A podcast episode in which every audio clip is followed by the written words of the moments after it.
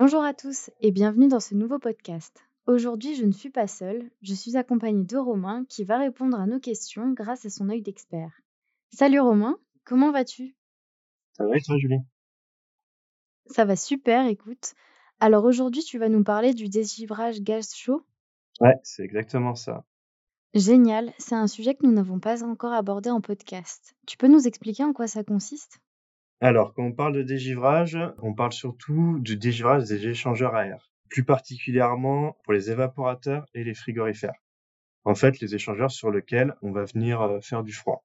Donc en fait, on va venir faire passer un fluide frigorigène ou de l'eau glycolée à, à basse température, donc inférieure à zéro, et en brassant l'air au travers de cet échangeur, on va venir capter l'humidité de l'air ambiant et au contact de la batterie froide, cette humidité va venir créer du givre sur l'échangeur. Et donc ça, à terme, ça va contribuer à la dégradation des performances de l'échangeur, voire même arrêter complètement l'échangeur si on a une grosse prise en glace.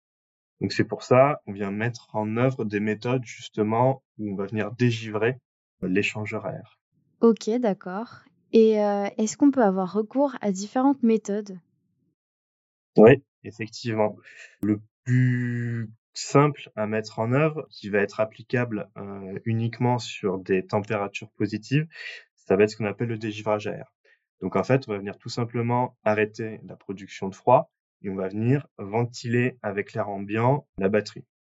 Donc ça, ça, ça s'appelle aussi également du dégivrage naturel.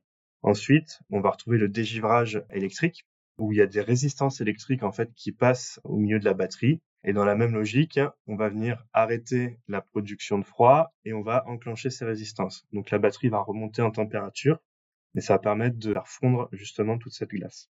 Ensuite, on va venir retrouver euh, le dégivrage à eau pulvérisée, c'est-à-dire qu'on vient tout simplement pulvériser de l'eau sur la batterie. Alors c'est une solution qui n'est pas forcément très économe parce que cette eau qu'on pulvérise, après, c'est quelque chose qu'on récupère pas et qui va partir dans la nature. Ensuite, il y a d'autres solutions qui commencent à devenir intéressantes d'un point de vue énergétique. Ça va être l'utilisation de glycol chaud. Donc, on va retrouver deux solutions. La première, ça va être une batterie chaude imbriquée dans la batterie froide. Et la seconde, ça va être valable uniquement pour les frigorifères où on va venir, on va avoir deux réseaux en parallèle, donc un réseau froid et un réseau chaud. Et lorsqu'il y a besoin de dégivrage, on va venir injecter via un jeu de 23 voies du glycol chaud dans la batterie froide. Et la dernière méthode, celle sur laquelle on veut vous emmener, ça va être le dégivrage gaz chaud, qui se révèle être, euh, point de vue énergétique, la méthode de dégivrage la plus intéressante, parce que sur un système frigorifique, on a une quantité de gaz chaud qui, dans tous les cas, est disponible. Et ces, ces on peut les utiliser justement pour venir dégivrer notre batterie. Le second point fort, ça va être que l'apport calorifique se fait via l'intérieur des tubes, à contrario des batteries glycol chaud imbriquées ou des résistances de dégivrage où l'apport va se faire via l'extérieur des tubes qui sont givrés. Et donc ces deux spécificités vont conduire à une réduction du temps de dégivrage et surtout à une réduction du coût énergétique que va représenter le dégivrage d'une installation frigorifique. D'accord, c'est super intéressant. Et est-ce que tu pourrais nous expliquer le fonctionnement d'un dégivrage gaz chaud? Oui, bien sûr. Alors tout d'abord, il faut savoir que c'est applicable à tous les systèmes frigorifiques. Donc on soit sur un système à détente directe, un système pompé pour des applications plus industrielles ou même une installation CO2 transcritique. Dans tous les cas, c'est quelque chose qu'on va pouvoir mettre en œuvre. Après, en termes de principe de fonctionnement, donc quand on va avoir besoin de lancer un dégivrage, on va venir arrêter la production de froid. Donc on va venir fermer une électrovanne sur la ligne liquide et fermer une électrovanne sur la ligne d'aspiration. Ensuite, on va venir ouvrir l'électrovanne de gaz chaud qui arrive de la centrale. Et là, notre évaporateur va en quelque sorte se transformer en condenseur parce qu'en fait, on va rentrer avec du gaz et on va venir condenser tout ce gaz et donc ressortir à l'état liquide. Alors après, en sortie d'évaporateur, on va retrouver une vanne à pression constante, en fait, qui va nous permettre de remonter la pression pour qu'elle soit une valeur en température saturée supérieure à zéro. Ensuite, sortie de vanne à pression constante, dans le cadre d'un système à détente directe ou CO2 transcritique, on va venir réinjecter ce liquide directement vers le réservoir. Et dans le cadre d'un système industriel, donc pompé, on va venir réintégrer ce liquide dans la ligne d'aspiration qui revient vers la bouteille séparatrice à l'aspiration des compresseurs.